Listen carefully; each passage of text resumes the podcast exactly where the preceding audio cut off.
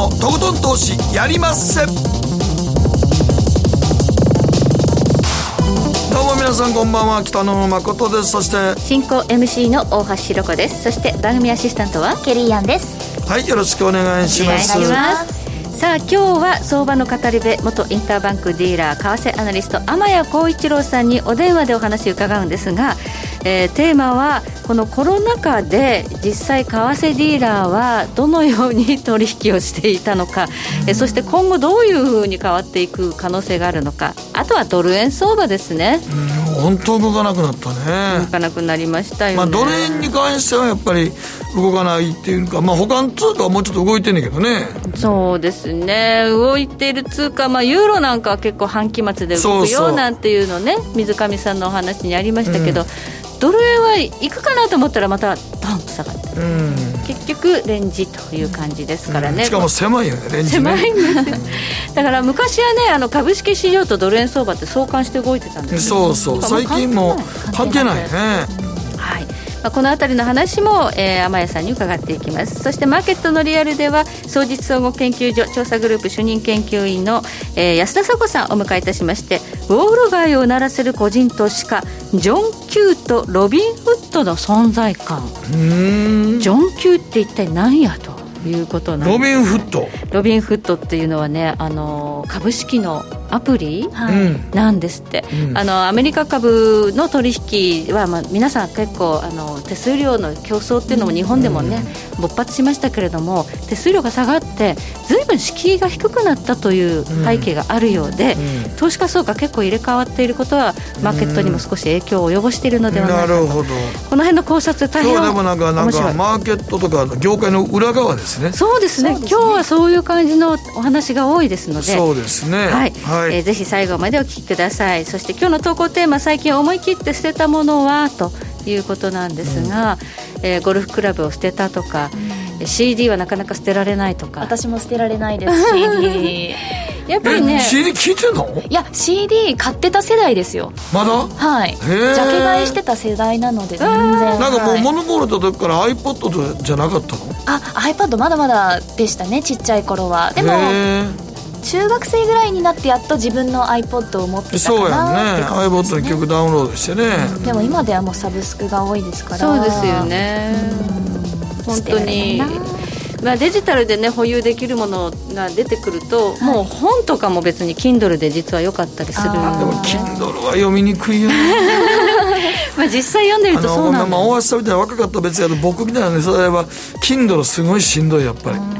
あのページめくりが。うんっていうかもう発光体がしんどいかなずっと見てると。発光体。今日も仙台の方で謎の発光体いましたけど。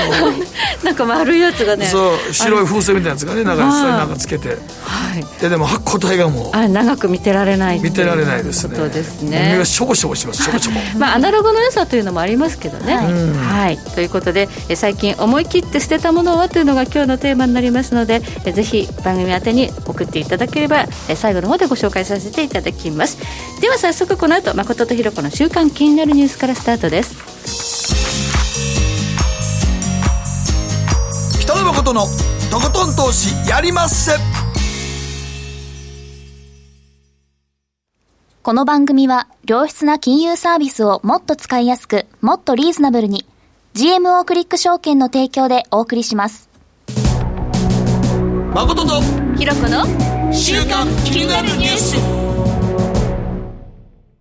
さて、ここからは、誠とひろ子の週間気になるニュースです。今日一日のマーケットデータに加えまして、この一週間に起こった国内外の気になる政治経済ニューストピックなどをピックアップしてまいります。さあ、ここからは、え本日のスピーカーゲストである天谷幸一郎さんにも一緒に参加していただきましょう。天谷さん。あ、はい、こんばんは。はい、よろしくお願いします。よろしくお願いいたします。では早速今日の日経平均からお伝えいたしましょう。今日の日経平均反落となりました。126円45銭安、22,455円76銭で取引を終了しました。まあ、反落とはいえ、ちょっと今週に入ってからは、株式市場しっかりという印象なんですよね。うん、先週、あの、思わぬ急落があって、これ、とうとうやっぱり2番底ないって言ったのに、われわれは2番底ないって言い切ってましたんで。のに来るのかみたいな。そう、もうドキドキしました。ムードはあったんですけど、今週に入ってからは、これ、巻き返してます。ということで、天谷さん、はい、株式市場、日米ともにしっかりですね。いや私はやっぱりね、ちょっと金融相場っていうか、バブル、まあ、そういう意味では流動性相場なので、うん、足元は割と脆弱じゃないかなと思ってますよ。はいまあ、先週の下落で、やっぱ来たっていうふうに思った方、多かったと思うんですけどね。はい、そうですね。はい。あの割と遠くを見ればアフターコロナっていろんな新しいビジネスだとかね、そういうポジティブな面が見れるんですけども、目先やっぱりまだ第2波がこれから来るかもわかりません、うん、まさに来そうですね。なんか中国でも北京がね、結構感染者出てるみたいな話です。うん、二回り目に入ったかもしれませんね。はい。そうね。やっぱりそんな簡単に収まらんね、やっぱりね。そうです、ね、中国のどっかの市場ですかね、なんかまたクラスター。ま、北京での、ね、なんか今度はサーモンのまな板とかなんとか。へえ、そんなとこから出たの？でもそれは。まあね、あのやっぱりユーフォリア的なところあったんですかね。うん。あと、ちょっとこう、不穏なニュースも増えてきましたよね。例えば、その、韓国と北朝鮮。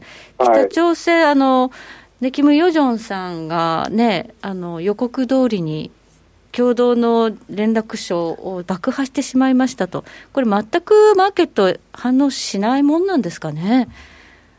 やっぱり重しにはなってると思いますし、うん、まあ今、たまたましっかりしてるから、気にしないように見えますけれども、はい。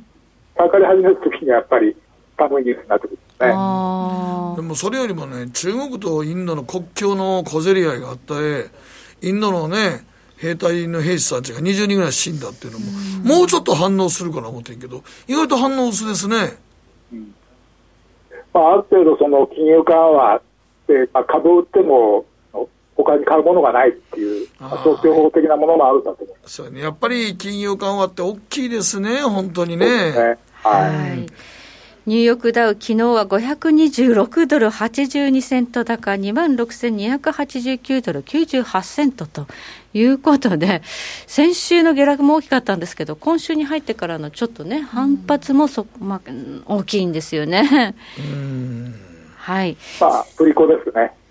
下と落下の間を、まあ、揺れ動いてるって感じだと思います。トランプ大統領がまた、なんか1兆ドルぐらいなんかね、またあの公共事業とか使う言うて言ったから、まあ、それでまあマーケット反応したんでしょうけどね。はいインフラ投資計画を提案するというようなニュースも、今週は株式市場にプラスになったようですね。うん、そうですね。はい、あと、企業に対するその信用あの、社債の買い入れを発表しました、ね。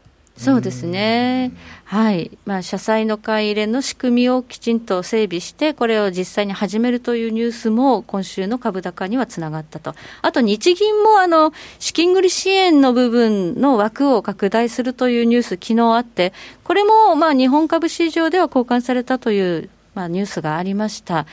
まあ、ちょっと金融財政一丸となって、その世界的にばらまきをやると、このニュースがやっぱり株式市場を押し上げちゃってるという感じでしょうか？そうですね。いや、あの、できることを何回もやってるっていうところが、まあ、とりあえずは、あの、心理的な安心にはつながってるのかなと思いますね。ただまあ、ちょっと不穏なムードというのは、やっぱり少し今、株価を神経質にさせてるので、あんまり楽観しない方がいいというのが、天谷さんの見方でしょうか？いや、やっぱりね、現実を見ればね、うん、それから GDP が瞬間風速で40%もなくなろうかっていう時ですからね、うん、まあ、先を見てあの、期待をするのか、それとも足元を見て寒くなるのか、まあ、これの繰り返しじゃないですかね。はいわかりました。ではここでケリーがこの1週間で気になったニュースのピックアップです。はい。えー、いよいよです。エアリズムマスク、あさって6月19日発売開始となります。全国のユニクロの店舗とオンラインストアで同時に発売するんですけど、えー、エアリズムのマスクは価格は1パック3枚入りで990円税別。で、サイズが3つありまして、子供用の S、そして小さめの成人用の M、そして一般成人用の L サイズとあるんですけど、えー、1人につき、初回ですね、1人につき各サイズ1パック、計3パックまで買えるように制限がされてるので、あの、まあ、コロナが始まった頃マスクがなくなってしまったみたいなことはありましたけど、ねはい、まあ、これだったらネットとそして店舗であのちゃんと行き届くかなという感じですね。でエアリズムってお二人着たことありますか？あるよ。あなんかあの素材がめちゃくちゃ薄いじゃないですか。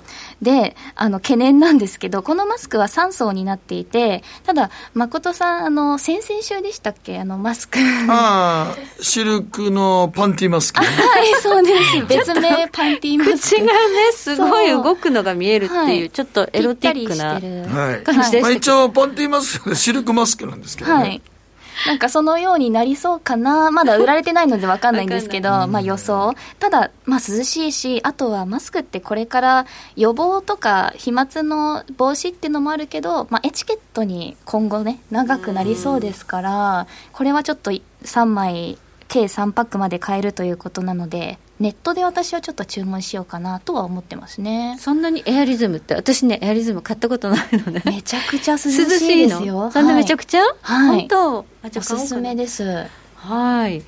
なんか肌着でも涼しいんだったら口元もかなり僕はあれは苦手なんですけどね。なんでですか？おっさんが汗かいて乳首が見えるのはよくないと思います。それと同じ感じになるんですかね。そんなぴったり。いや、もうあの、ぴったりしてても涼しいねんけどね。涼しいんですよ、素材自体がひんやりしてるから涼しいねんけど、うん、汗かくと、やっぱりなんか、うん、乳首に張り付くんで、おっさんの乳首張り付きはやっぱり良くないと思います。良くないですね。はい、そうですね。もうあの、シルクのマスクもそうですけど、おっさんには向いてないと思います。おやおや。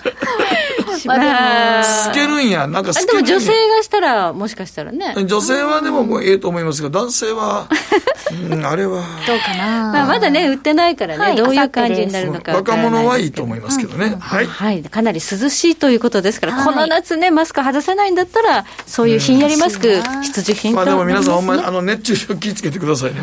マスクされてる方は、本当にこまめに水分補給しないとやばいですよ。今日も暑かったですからね。はい。以上、誠とひろ子の週間気になるニュースでした。北野誠のとことん投資やりまっせやりまっせって英語では？レッツはどうかなあらっしゃいご注文どうぞ。うんと大盛りラーメンにトッピングでチャーシューコーンメンマ海苔それに味玉白髪ネギねあバターとワカメも。全部のせ一丁。シンプルにわかりやすく。株式 FX は GMO クリック証券。占えましたぞ、あなたの未来。え、どんな？あなたは努力次第で大きな成功を収めます。ただし、野菜中心の食事と早寝早起き適度な運動をして健康なんだよ、母ちゃんのセリフと一緒じゃん。未来は自分で切り開く。株式 FX は GMO クリック証券。すると川上からどんぶらこどんぶらこどんぶらこって何？桃が流れてくる音だよじゃあかぼちゃは？か天ぷらこ天ぷらこかな。鳥は唐揚げこ唐揚げこパパおやすみ。置いてかないで。頑張るあなたを応援します。GMO クリック証券。北野誠のとことん投資やりまっせ。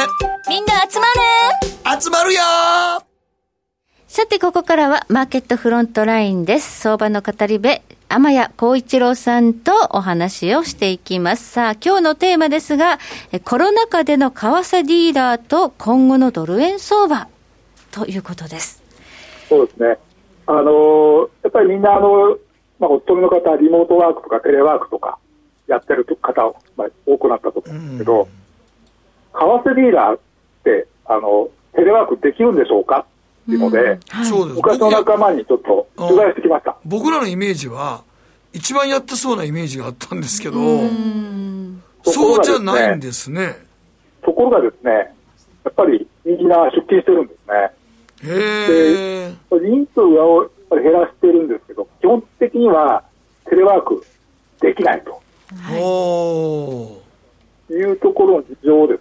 ちょっと今日はあのはい、説明しようかなと思って、はいはい、なぜできないのかということなんですが、為替のオーダーの、まあ、お客さんからの取引の、まあ、流れというのが、まあ、そこに、えー、あるらしいんですが、そこをちょっと解説お願いします。そうですね。はい、あの、銀行とかですね、まあ、例えば、日本の産メガバンクとかですね、あと大手の外銀とかありますけど、ああいったところっていうのは大体ね、あの、顧客取引多くの顧客取引を中心にやってるんですよ。うん、はい、ですから、まず顧客が注文をする、でそれを市場でその、まあ、カバーする、でその合間に、まあ、あの自己あの自己感情で売ったり買ったりして、まあ、収益をさ、まあ、積み上げてると、まあ、そういうことをやってる。んですうん、まず顧客が注文を出すんですけど、いきなりそのスポットディーラー、インターバンクディーラーに注文を出すんじゃなくて、間にカスタマーディーラーっていう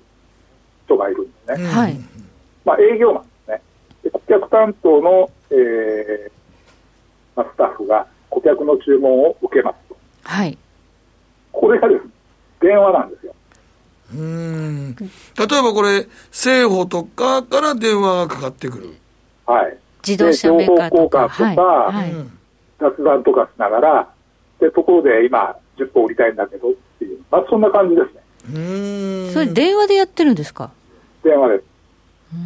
あのオンラインでできなくもないんですけど、はい、結構大企業のあの財務担当に結構保守的な人が多くて、やっぱりね、電話なんですよ。まあ、しかも、うんこの電話がね、大体あの、大国取引先とホットラインなんですね。あ専用回線。はいはいはい。まあ、それが一番情報漏れないですからね。そう。まあ、それもありますし、あの、すぐ取れますからね。はいはいはいはい。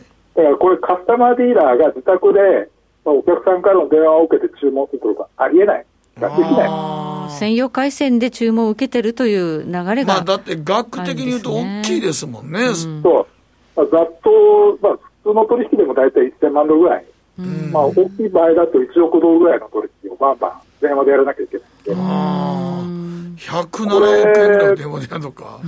そうそう。これもし途中で情報が漏れたりとかね、うん、あと回線が途中で切れちゃったりしたら、これ、えらいことですよ。うんうん、そうですね。大変なことになる。はい。まあ、それと、結局、この顧客とのそのやり取りっていうのを、自宅でやってると、不正が絶対出ますよね。そうですね。うん。ですから、これもやっぱり誰かがモニターしなきゃいけない。うん、そういうことでやっぱりあのカスタマーディーラー家にどんなにその高性能のパソコンを持ち込んでも家ではできないなるほど。じゃあもう専用電話であのまあ言うてもそれの幅もねその何10億100億ぐらいのお金でそれをなんね107円50セントとかその辺のやり取りをするわけですもんね。売り買いを、はあ、でしかもその結構ねあのお客さんもわがままな人が多くて 結構あの無理難題言ってきたりするんですよね。はいはいはいはい。今例えば107円の30単2だとすると、うん、30で今100個売れるとか、まあ、そういう言い方してくるわけですよね、うんうんあじゃあちょっと待ってください今売ってみますって、うん、バーッと売りに行くとすいません20ポーションできませんでしたって言ったら、うん、じゃあ残りあの30でオーダーしてとかこんなやり取りをするわけなんですね。金額が大きいとね、はい。メールとかそんなものとてもできない。はいはいはいはい。で、それからカスタマーディーラーは次にあのお客さんからの注文を来ると、スポットディーラー、まあ、インターバンクディーラーですね。はい、からそのプライスをもらうわけですね。紹介をするわけです、はい、で今、10本プラスいくらって言うと、スポットディーラーが直ちに3031っていうわけですね。はい、で、30はってことで、そこで一瞬でその商談が成立するわけですけど、これで対面なんですよ。へ目の前にいないとダメなんです。カスタマーディーラーとスポットディーラーは、注文を受けても対面なんですね。同じフロアにいないと。あのもう目の前にいます同じフロアにいないとダメなんですね。ダメダメ。目の前にないとダメ。っていうのは、結構ね、非言語的なコミュニケーションが多いんですよ。うんだ例えば、あのこ今、ワイワイ言ってる中で、ちょっとお客さん売りっけだよとか、なんか今ちょっとマーケットが、その、噂でなんか騒いでるよみたいな話を、みんなワイワイワイワイ言ってるのがディーリングルームですね。そういったライブな雰囲気がないと、カスタマーディーラーもお客さんにこう生な情報が伝えられないわけですよ。で、そうするとやっぱり、あの、一瞬が勝負なんですね。うん、ミリ秒も遅れちゃいけない。うん、だからプライスも変わってるじゃないですか。うん、はい、だからその瞬間に、303って言ってるのに、304はずった瞬間に、全然別のプライスになってたら、大損してしまうことがあるわけですよね。だからそこはもう、あうんの呼吸が必要なんです。だからね、まあ、対面材料できません。はいじゃあ、ここのカスタマーディーラーからスポットディーラーに、まあ、オーダーが来て、そこからどうなるんですか？はい。今度、スポットディーラーは、まあ、そのお客さんから受けた球を、マーケットでカバーするんですね。はい、はい。で、そこでその、まあ、あの、多額といいますか、えー、買った値段より高く売って、えー、まあ、差を取ってる、あの、タイヤを取ってるわけなんですけども、うん、このインターバンク市場でカバーするためには、ブローカーっていうのが必要なんです。よ。はい。だって、あの、10本売りたいって買いたい銀行どこにいるかわからないじゃないですか。うん。それの仲立ちをしてるのがブローカーなんなるほど。探してくれるわけですね、ガーッと市場からね。買いたい人いつも持ってます。はい、はい。だからいつでも売れるんですよ。うん。でもカバーはい、典型的なのがあのテレビでよく出てくる円卓に座ってるブローカーさんですね。はいはいはいはい。ただ今はそれを電子化して、あの電子ブローキングというシステムが主流です。はい。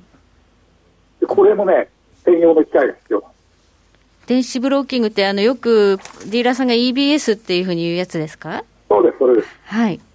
これが今9割以上ですね。で、これが使えないと、とてもじゃないけど、あの、流動性が得られない。こんなの自宅にはないわけですね？これパソコンではできません。ああ。専用機専用機でやるわけですか、EBS っていうのは。はい。はい、しかも、やっぱり超高速の回線が必要ですね。うん。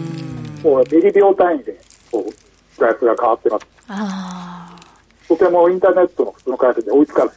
うんそうですね。自宅の回線今ね、脆弱ですよね。はい。ということで、この一連の流れを瞬間で行わなきゃいけない。はい。だから、到底家ではできないし、そもそもお客さんからあのカスタマーディーラーの自宅に電話してもらうってことは不可能ですから、はい、まずこの時点であのテレワークはできません。はあ、それとあと、まあ、いろんな問題がありますね、やっぱり。はい、あのお客さんのデータベースとか、家で持ち帰って、もし漏洩さえないことになります、ね、そうですね。それが一番無理ですよね。ねはい、はいで。お客さんごとにクレジットラインが決まっていて、まあ、あのまあ、あの個人でもありますけど、一定の量までやってしまうと、まあ、それ以上やるとオーバーしてしまうわけなんですね、比率と。だからみんなそこはすごく気を使ってるんですけど、これをリアルタイムでそのアップデートしてるっていうのは、これはもう銀行の本部のコンピューターじゃわからないわけですよね。ここに家からアクセスするってことはできないわけです。ファイアウォール。これでもなんかそう考えるとなんか AI の人工知能はちょっとそれはなかなか入ってこれない世界ですね。うん、そうなんですけど、ただし、あの自己売買、自己関所の売買だけをやるんだったら、うん、自宅からやることも可能でしょう。あまあ、あくまでも、その、政府とかのお客さんが相手じゃなければってことですね、自己裁量。例えばヘッジヘッジファンドなんかは自己売買だけじゃないですか。うん。はいはい。それだと多少回線が遅いのを我慢すれば、自宅でできるでしょう。うんまあ、収益を追求する投機家っていうのは別にそれを通さなくてもね、全然やれるということで、よくそのニュースでヘッドラインが出て、アルゴが動いて、為替が一斉に動いたみたいな話があるんですけど、それはもう自己売買で実際にやってるようなヘッジファンドの動きだったりするわけですかね。そうですね。まあ、あの、かなり早い回線持ってると思いますけど、うん、ダクとか、別荘とかでやってると思いますよ。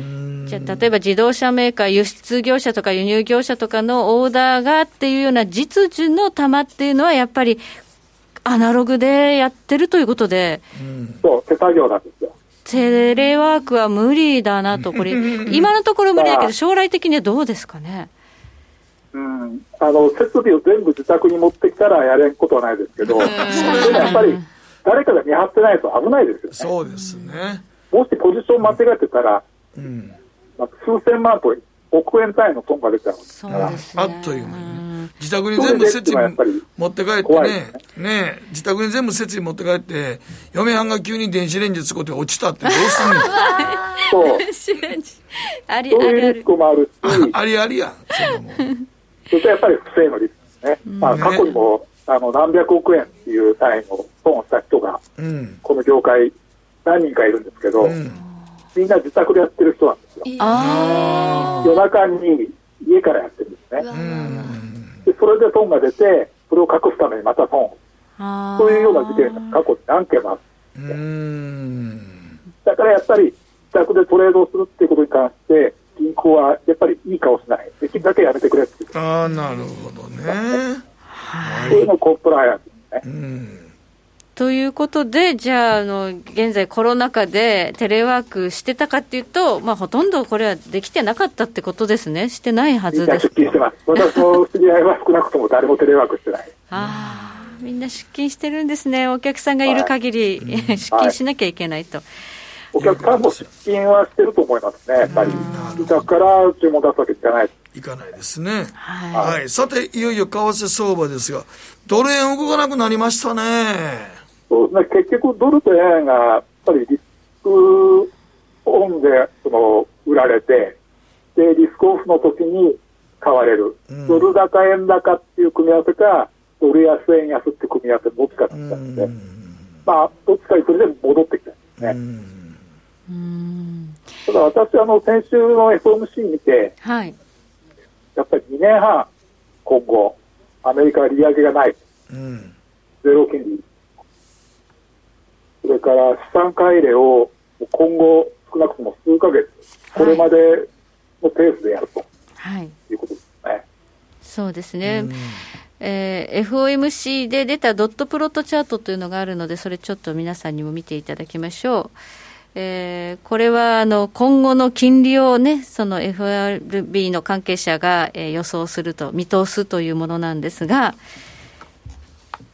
この一番下に点が集中しているのは、これは0から0.25%を予想するんですね。はい。では、一番右から2番目の2022ってとこが、はい。2022年の末ですね。はい。の金利はどこか、どこが適切かっていう、うん、まあ、その回答なんですけど、はい。17人中15人が、はい。現状維持。と答え要するに現状はゼロ、ゼロ金利ですから、はい、ここ2年半は利上げはない。はあ、2年半も利上げがないということは異常事態ですよね、金利がない時代時代がずっと。これはおそらくもうほとんどフォワードガイダンスで約束と同じぐらいのところにいってると思うんですね。はい、しかも、3回入れで、あのまあ、FRB のバランスシートが急激に膨張してる。はい。はい、今7兆ドルぐらい。この年末には10兆ドル超えるっていう、ね、そうですね。7兆ドルって日本円にすると700兆円ですからね。だからこれ、金利のつかないドルがね、ドル札が、ダブダブに出てきてるんですよ。これやっぱゴールドが上がるのもやっぱり、上から、上なるかなと思いますよね。そうですね。まあ、通貨の価値が下がるということで、まあ、金に逃げてくるということですね。やっぱりゴールドって金利がつかない総理の代表ですけど、はい、それがこれだけ上がると、やっぱりドルの金利が上がらないゼロだってことがですね。はい。ということで、ドルインデックスのチャートもあるので、ちょっと見ていただきましょうか。やっぱりあのユーロとか、はい、オーストラリアドルとかが相対的に上がってきて、ドルが売られてる。うん、まあ、それでドルインデックス全体的に言うと5%ぐらいだはい。という局面ですね。やっぱりドルはどうかって言われたらやっぱり弱いですよ。はい。それなのに、今、膠着が続いているのはどういうわけなんでしょうか、もっと売られてもいいのにっていう。だから他の通貨に対してはドルはかなり売られている。うん、でも円も弱いので、ドル円はあんまり売られてないように見えるということ。あ今、円が弱いのはどうしてなんでしょうか？やっぱりあの同じようにあの金融緩和をつけているからなのと、はい、やっぱり今、株価がやっぱり、まあ、そこそこ堅調なので、はい。まあ、リスク安全通貨である、まあ、円は、まあ、あんまり変われない。うん。まあ、消極的な売りなんです。はい。ただ今後、ドルが単体で上がるってことはあんまり考えにくい、まあ、先ほどの金融緩和のバランスということですね。ドル円は、まあ、ドル高というシナリオを買っていくない。ですから、円高ドル安か、円安ドル安がどっちか。円安ドル安が続くと、結局、膠着っていうことであんまり動かないってことですよね。ね今のまま、ね、今のままですよね。はい、今のままか、円高ドル安か、どっちか。はい。まあ、その円高に作れるきっかけは、やっぱり株価の変動が、うん、えー、不確実性の発生。そういうことだと思う。はい。その株価が今堅調だから、円安、ドル安の状況が続いちゃってるということなんですね、足元。はい。はい、で今後、不確実性が高まってくると、うん、株安、円高という方にぐっと触れていくことは、まあ、十分あり得る。まあ、私はそっちの予想です。はい。その、そのかけなりうるのは、はい。やっぱコロナ第2波。うん。と大統領選だと。コロナ第2波というのは、まあ、日本は比較的今、抑え込みに、まあ、成功しているように見えますけれども、うん、アメリカはなんか、またそのデモの拡大とともに感染もね、そらそうやろ、あんだけ出てきたら。人が集まってますからね。なあ、うんまあ、あと、中国が20年に入ったようですからね、中国、韓国が。そうですね、今ね。だから日本も規模はともかくですけど、第2波は間違いなく来ると思うんですよ。まあ、アメリカのところですよね、間違いなく。うん第2波が来るとなると、やっぱりその、秋冬かなというふうに皆さんね、覚悟してたかと思うんですけど、うん、秋冬待たずに、すでになんかそういう兆候が出ているというのは、株式市場にとっては非常に、えー、楽観してていいんですかという懸念材料であるということですね。南米とかアフリカも、うん、まあ、これからでしょうしね。うんそうすると意外と早いかもしれないですか、そのドル円が動き出すというのが。そうですね、あの第2波に関心が集まって、やっぱり怖いなって話になってくれば、まあ、今の株価はやっぱりちょっと持たないか、うん、あともうしばらくすると、大統領選、はい、やっぱり、まあ、どっちが勝つかでその、その大きな差はないと思うんですけども、やっぱり不確実性っていうか、不透明っていうのがやっぱり一番嫌いですからね、まあ、トランプ大統領がこう株を上げる政策をね、あの、矢継ぎ早に打ってきたというのがありますので、トランプ大統領じゃなくなる、まあ、バイデンさんになるというと、やっぱり株式市場は崩れますよね。最終的にはあのこれほど変わらないと思いますけど、わからないねって言ってる期間が一番危ないです、ね、なるほど。9月、10月が危ない。です、ね、あそうすると。支持っていうと、今ね、バイデンさんは若干上回ってそうなんですよね、トランプさん、今ちょっと支持率は、それ信用できるかどうか別にしても、低下しちゃってるんですよね。そうですね、まあ、黒人に対する、うん、まあ、アプローチが今、非常に重要な時期なので、うん、バイデンさん、副大統領、黒人女性候補に決めてますね、そこは戦略ですよね。はい、はいわかりました。じゃあ今後は、えー、あるとしたら株価の下落とともにドル円相場は、えー、円高に向かうリスクがあるよということですね。はい、私はそう考えます。はい、はい、どうもありがとうございました。天谷光一郎さんに伺いました。以上、マーケットフロントラインでした。北野誠のとことん投資やりまっせ。みんな集まれ。行かしていただきます。GMO クリック証券の CFD では、日本225や米国30など世界各国の主要な株価指数、原油や金などの商品、レバレッジ ETF、リート ETF、外国株など世界中の金融資産を買いからも売りからも手数料無料で手軽に取引することができます。今まで気になっていた世界中のあの指数、あの銘柄、あの商品に投資ができます。パソコンからスマートフォンまで高性能なトレードツールも魅力。CFD も GMO クリック証券。GMO クリック証券株式会社は関東財務局長金賞第77号の金融商品取引業者です。当社取扱いの金融商品のお取引にあたっては価格変動などの理由により投資元本を超える損失が発生することがあります。お取引をする際は当社のホームページや契約締結前交付書面にて手数料などの諸経費及びリスクについて十分ご確認ください。北野誠のとことん投資やりまっせ。もう寝る暇ないわ。なのに肌ツヤツヤ。ツヤツヤ。ツヤツヤ。マーケットのリアルということで今日は。総実総合研究所調査グループ上級主任研究員安田沙子さんと電話がつながっています。もしもし。もしもしこんばんは安田ですよろしくお願いいたします、はい、今日のテーマは？はい。ウォール街をうならせる個人投資家ジョン・キューとロビン・フットの存在感。何言うとはるんですかね。ジョン・キューってなんか映画にありましたよね。うん、そうですね、2002年に公開、アメリカで公開されたデンゼル・ワシントン主演のお話で、うん、心臓病、心臓移植を余儀なくされた息子さんのために戦う父親と。なんか立てこもるんですよね、うん、確かデンゼル・ワシントンが。貧困層がもう何もしてもらえないわけですよ。そうなんですね。はい。それを、えー、なんかこう、想起させるジョン・キューということでいいんですか？あジョン・キューというのは、ちなみにジョン・キュー・パブリックで一語になりまして、うんはい、いわゆるあの鈴木さんとか、一般的なアメリカ人という意味になります。あそういう意味なんですね。そういう意味なんです。それにかけて、えーと、普通のアメリカ人ということで、ジョン・キューっていうのをイニシャルにかけて映画で。ということなんですね。なるほどね。はい。えそしてロビン・フットというのは何でしょうか？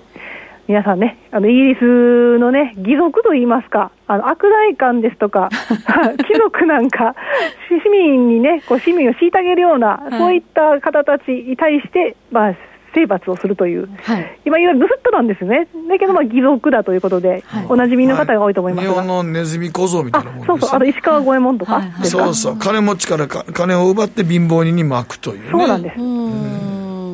あ、それがどういうふうにこの個人投資家と関係があるかということはまた後ほど、はい。はい、なんですけど、はい、今のところですねあの米国人の株式保有率っていうと、まあ50、以上ってことをよく言われてますが、まあ、2016年の状況を見てますと、まあ、若干ちょっとあの伸びた程度になってまさ51.9%でして、まあ、やっぱりそれなりの水準だなってことが分かると思うんですが、はい、問題はその内訳なんですよね、うん、あの日本の株式投資家の方々も50代から60代の方が多いとかいう話がありますけれども、はい、やっぱりアメリカも割とその、まあ、40代以降の方の方が多いかなと言われてまして、まあ、ある程度資金に余裕が出てきてる、ね、そういうことですよね、はい、若い時はお金ないからなかなかね、ね、もう株式になんか投資回せないですもう家賃払うの精一杯ですからね、うん、というわけで年齢見てみますと35歳以下いわゆるミレニアル世代ですとか、はい、ジェネレーション Z の世代になってくるともう41%しかないんですよね。うん。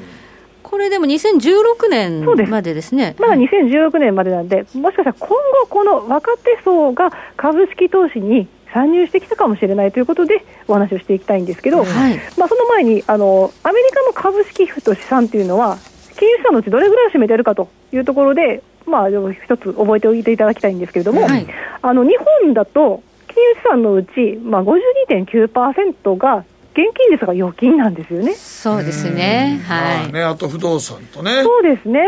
で、あんまり株式でそんな保有率2割とか3割持ってる少ないと思いますけどね。そうなんです。絶対数はやっぱり。そうそう。で、やっぱり日本だと株式になってくると11.1%っていうことで。株少ないね。少ないんですよね。で、蓋を開けてみますと、アメリカはと言いますと、金資産のうちも30%なんですよ。はい、で逆に預金は15%ですから、はい、どれだけその株式資産が家計にとって重要かということが分かります、はい、だからトランプさんはね、ツイッターで、もう株高、株高ってことで喜ぶわけですよね。2ページ目ですね、はい、トランプさんのツイートが喜んでる、株上がったぞ、グレートだってよく言ってますもんね。そういうことですよね、はい、まあ、雇用とあと資産に直結するこの株式市場というのが、まあ、大統領の再選にとっても重要というのは、まあ、こういった株式資産の存在感ということが言えます、まあ、401系とか年金をね、ほとんど株で持っってるっていうような仕組みがありますもんね。そうですね、おっしゃる通りでして、うん、この株式資産には、あの先ほどおっしゃられたような、まあ、投資信だったりですとか、あと 401K だったりですとか、うん、そういったところ、ちょまあ、間接ですよね、間接投資の部分も含まれています。うん。はい、でそれだけじゃなくて、昨今、いろいろ変わってきてるんではないかというのが今日のお話なんですが。はい。まず一つ目に、はい、あの去年の秋頃かなり話題になりましたけれども、ネット証券の取引手数料無料化というのがありましたよね。はいアメリカのね、証券会社、はい、ほとんど無料にするっていう話でしたよね。あれでもね、僕も聞いた時思ったんですけど、はい、それで儲かるんですか？あのこういった会社って基本的にブローカーの仕事だけではなくて、うん、資産運用というふうにシフトしてるんですよね、うん。うん、やっぱり過剰流動性というのもありましたし、うん、割とその投資、まあまあ、流動性が潤沢になったというところで、例えばチャールズ・シュワーブなんかも、あの資産運用のアセットの積み増しに成功したというところで、無料の手数料ということが成功にだからチャールズ・シュワーブが最初に無料にしたから、もうみんなやらざるを得なかったよね、はい、2019年の10月にチャールズ・シュワーブが始めて、でここがやはり口座数、最も大きいブローカーの一つなんで、そこがやってしまうと、もう横並びにならざるを得ないと。というわけで、ね、口座の最低額ですとか、まあ、E トレードなんか500ドルからって話があったんですけども、はい、これも撤廃していると。で、大体取引手数料というのは、まあ、ざっくり1回につき 5, か5ドルから7ドルと、500円から700円ぐらいということだったんですよね。はい、まあ、これを一気にゼロにしますと、はい、いうことになりました。500円とかってね、昔に比べればでもだいぶ安いですけど、塵も積もればなんとやらで。うんそれでもなくなると、えー、やっぱり取引って増えるんでしょうか？それが実際に増えてたんですよね、はあ、このスライド3枚目の左側の下のチャートですけれども、はい、1営業日あたりの顧客取引件数をお示ししています、はい、こちら、TD アメリトレードの場合、まあ、1社のみなんですけど、えー、2019年の10月頃からキュッと上がってくるんですよね、はい、でこれまで1日あたりの顧客取引件数というのは100万件以下だったんですけども、うん、11月から100万件に乗せて、最近の、えー、3月の最新のデータになりますと、300万件に増えました、約3倍ですね。やっぱり手数料がないと、皆さん、取引回数増えるんですね。増えるんですね、また3月はね、ご覧の通りあり、弱気相場に突入した段階でもありましたから、一気にここで仕掛けてきた方もいらっしゃったかなと思われます。はい、はい。で実際にこれ、他の会社さんはどうですかということで見てみましても、あの1、3月期の1営業日あたり、こちら見てみますと、TD アメリトレードさんはやっぱりあの2.4倍ですね。で、チャールズ・シュワーブさんも2.3倍と。はい。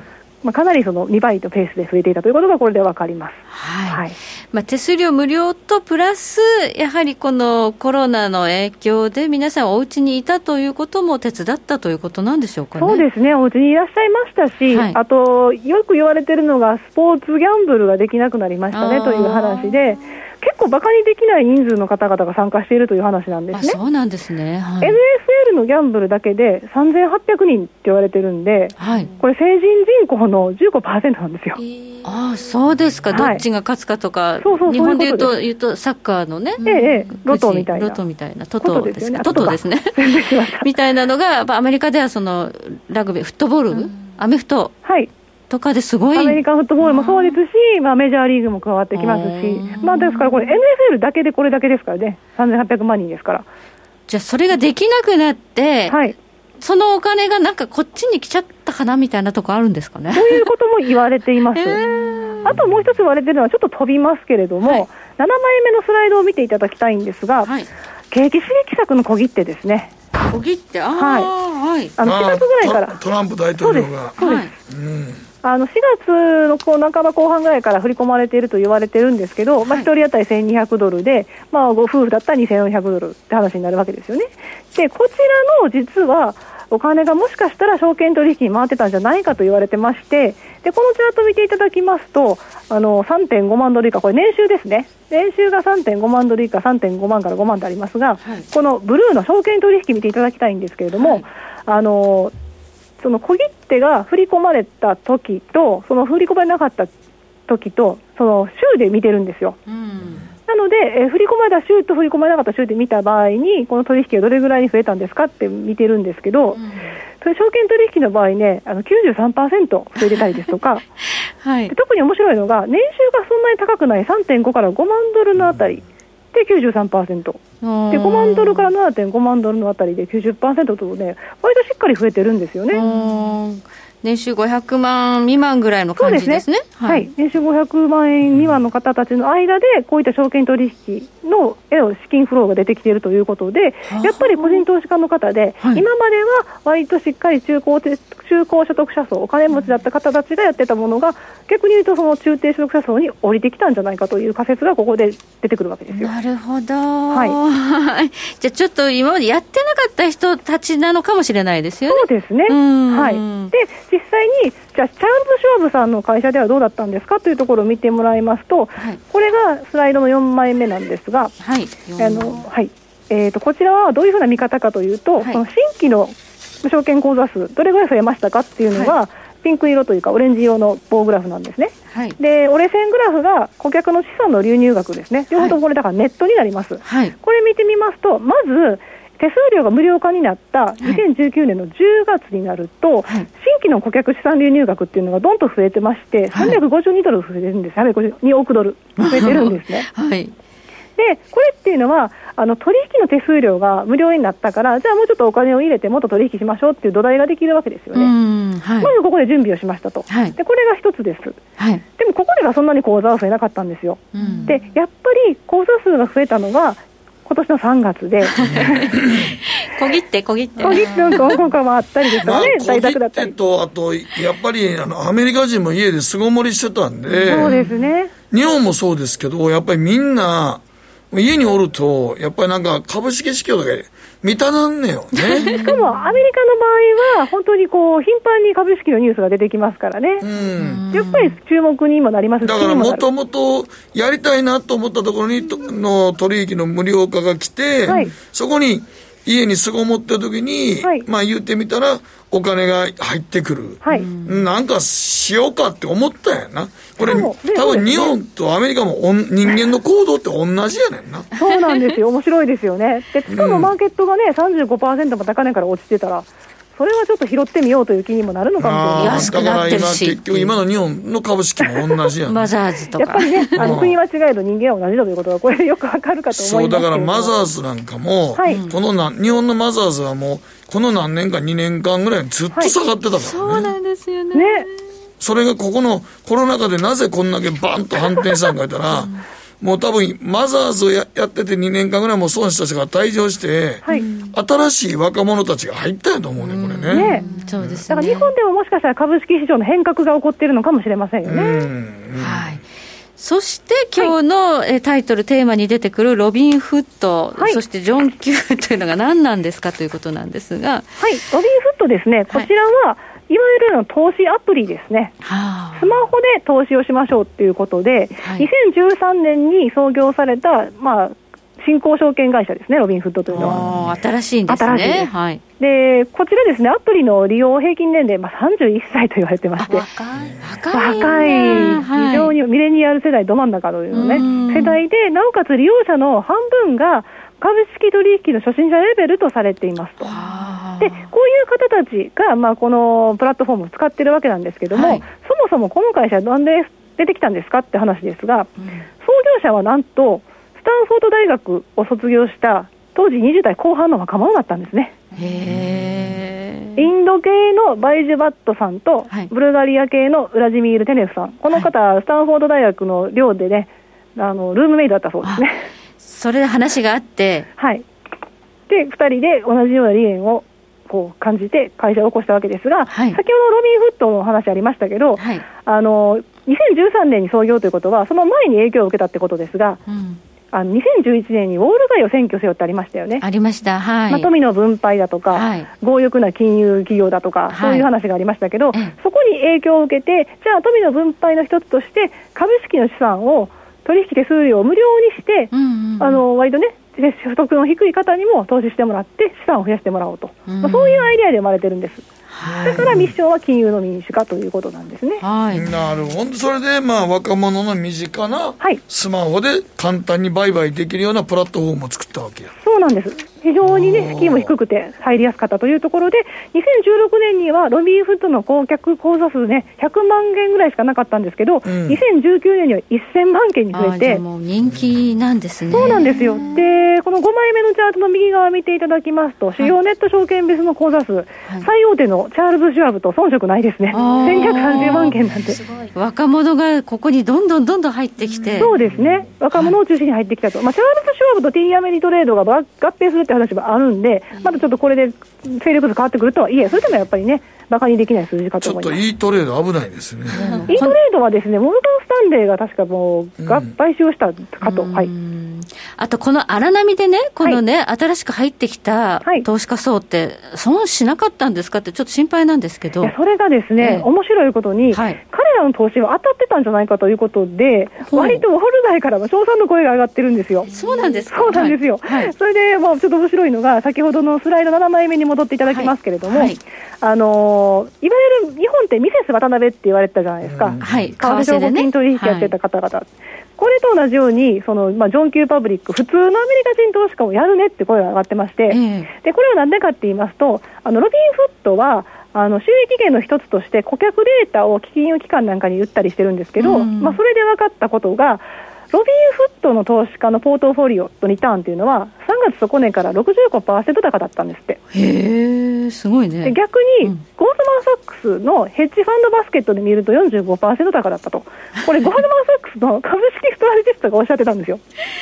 ゴールドマンのストラテジストより良かったじゃんね結果が結果出したじゃないっていう認めてたんですよねですとかソシエテ・ジェネラルも、はい、ラッセル2000のチャートとラッセル2000の ETF の、えー、そのロビンフッドの個人投資家の買い持ちポジションですね、はい、これを比較すると底値から、まあ、上がってくるタイミングと買い始めて積み上げていくタイミングが全く一緒だったと。ということで、完璧だった、インペッカブルって言ってたんですね。ドンピシャで当てたってことですそうなんですどんな株買ってたんですか、彼ら？そう、それで面白いのが、はい、その何を買ってたかというところまでは、さすが私、ちょっとデータわからないので、まあ、そこは判然としないんですけども、はい、意外と買ってた株っていうのは、いわゆる定位株、売られすぎ銘柄ですよね。今回のコロナでだいぶ下がったのがありますね、はい、特に8枚目見ていただきますと、例えばこの、まあ、フォードもそうですよね、はい、それからカーニバルとか、アメリカン航空とか出てきてます、そういったところを買ってたみたいで、で面白いのが、SP500 のうち、下位10銘柄、まあ、人気が売られてたこの株を逆に言うと、はい、ロビンフッドの方たちが買ってたってことが、これで想像できますあ 要するにあの、ボロ株みたいに売り売り込まれたやつを買って、はい、買ってたってことですね。なんかこれ見てると、えー、ボーイング、アメリカン航空、ユナイテッド、そうなんですよ。バンクオブアメリカ。はい。まあリバウンド大きかったんですよね。そうですね。このまあまあ大きいけど。あの時点では買おうと思わないよね。プロは避けたかもね。プロは避けますよね。それで最たる例があの破産申請をしたハーツですよね。ハーツ、はい。5月22日に破産申請しまして、ちょっとこの見にくいですけど、8枚目のスライド見てもらっても、その株が下がってきてるの分かりますが、うん、2016、6月に入ってからまたキュッと戻してたりして、はい、一時期はこれ5ドル台超えたんですよね。これ1ドル割ってた株価なんですよ。5, 倍5ドル戻してて5倍になったと。いうことで、はい、もうね、破綻は分かってるし、上場廃止になってても、最後の最後までそのマネーゲームに参戦して買った人間がいて、それがもしかしたら個人投資家かもしれないと、実際に個人投資家のハーツのポジションも増えてたんで、まあ、そうなんですけどね。で面白いのが、この前に実はカーライ・カーンって有名な投資家いらっしゃいますよね。はいはい、彼が、えー、売売却したんですよ、ハーツの破産申請の前に。エグジットしたんです。だいぶ下がったから損損切りですかね。損切りですね。なんと72セントで売ってしまって。で損失額16億ドルだそうです日本円だといくらですか？16億円、えー、1700億円ぐらい、まあ、1700億円、はい、約1700億円ぐらい。になってくるんですね、だからその個人投資家の方と、やっぱりその機関投資家の方とか違いは、投資する規模が違うので、やっぱり損失額が全然出てきますよね。そうなってくると、やっぱり機動的に動けないんで、そうなってくると、やっぱり個人投資家の方の方が、目利きかどうかは別として、ボロ株は拾いやすい。ゲーム感覚になりますからね、はい、ちょっと今のところマネーゲームでうまくいってる可能性が高いけれども、うん、でも存在感としては大きくなっているということですね。すね。はい、はい、えー、安田さんに伺いました。ありがとうございました。北野誠のとことん投資やりまっせ。やりまっせって英語では？レッツラゴーかなねえ先生好きって10回言って。それ10回クイズでしょいいから。じゃあ好き好き好き好き好き好き好き好き好き好き僕も先生好き。え？もう。思わず笑みがこぼれる。株式 FX は GMO クリック証券。あらっしゃいご注文どうぞ。うんと大盛りラーメンにトッピングでチャーシューコーンメンマ海苔それに味玉白髪ネギね。あバターとワカメも。全部のせ一丁。シンプルにわかりやすく。株式 FX は GMO クリック証券。バカモン。お前は周りが見えてない。また怒られちゃったよ。部長の前歯に。自分勝手するな。大学生のノリはもう通用しないぞ。はい。ノリをどうにかしないとまずいですね。部長歯にノリついてますよ。もっと楽しくもっと自由に。GMO クリック証券さて今日の投稿テーマ思い切って捨てたもの。はいウルトラゾーンさんです。カップラーメンです。5年ぐらい前に賞味期限が切れたカップラーメンの買い置きがあったんで試しにまあ1個食べてみたんが超まずかったです。缶詰などは5年ぐらい賞味期限が過ぎても大丈夫なんでしょうがカップラーメンは麺自体が酸化してしまって激まずになってしまいます。還元処理をしていれば元に戻ると言いますがそんな設置もないので残りのカップラーメン全部捨てました。保存食は賞味期限考慮して適度に消費していかないとダメですね。ということですね。はい、はい。はいえー、女性30代ミレニアル個人投資家さんちょうどね話題にありましたが、はい。えー、思い切って捨てたものは昔の彼氏にもらったティファニーのネックレスです。えー、もったいない。これまではティファニーに罪はないと思って捨てずにいたのですが最近新しくお付き合いしている人ができやはり彼に後ろめたさを感じてしまうので先日掃除をした際に思い切って捨ててみましたということです。ティファニー罪ないよ。ないですね。でもまあ彼がいるので新しい彼、ね、やっぱ自分の整理がつかないってことじゃないですか。そうですね。はい、えー、チャンスの前髪さんからです。僕が捨てたもの中高、えー、中学高校の卒業アルバムです、えー、捨てちゃったの？僕は同窓会に行ったことないんですが高校の同級生でもある妻の話によると同窓会というのは昔の武勇伝の話とかプチ成功者のリア充自慢の話子供自慢の話投資家の端くれの僕から見れば何の利益にもつながらない GDP 上昇に全く関係のない話ばかりするそうなんです。掃除をしていた時にたまたま卒業アルバムが出てきたのでこんなものもう二度と見ることがないだろうと思いシュレッダーにかけてしまいました。シュレッダーにかけちゃったんですね。そこまでしなくてもと思いますけどまあ同窓会ってそんなもんよね。まあそうですね。そんなもん。そんなもん。え時計の針は11時27分になるところです。北野誠のとことん投資やりまっせこの番組は良質な金融サービスをもっと使いやすくもっとリーズナブルに GMO クリック証券の提供でお送りしましたはいえー、今ダウ平均が89ドル安ということで、少しね、今日は売られ気味でスタート。恐怖指数も、えー、3.98%高で今35ポイントというところまで上がってますので。あの、ビックスが下がってこないと、はい、なんかね、安心して本当は買えないよね。20ぐらいまでいかないとね。やっぱりビックスが20前後で落ち着いてくれないとちょっと怖いよね。うんだからちょっと僕も違和感のビッグ指数が全然下がってなくて、はいはい、日経とかニューヨーク大学上がってちょっとなんかちょっと違和感あんねんな、はい。うん、今日こそは、え番組で言ったようにこの不安定な相場まだダメですよっていうの当たるかもしれない。うん。ねえ。どうなんやなんか僕もちょっとだビッグ指数がすごい気になって上がってきたよ今。うん。だから本来ならやっぱり20前後じゃないとな。そうですね。はい、はい、そして18日明日木曜日から水星逆行というのはねあの うちのディレクターが一番嫌な時期ということで、はい、気にしてますのでマーケットも荒れやすくなりますので皆さん気をつけていただければというふうに思います、はい、ということでお時間となりました。今日も最後までご覧いただきありがとうございました。すごいな水星逆行が一番大事な注目スケジュール。はい、はい、じゃあまた来週お会いしましょう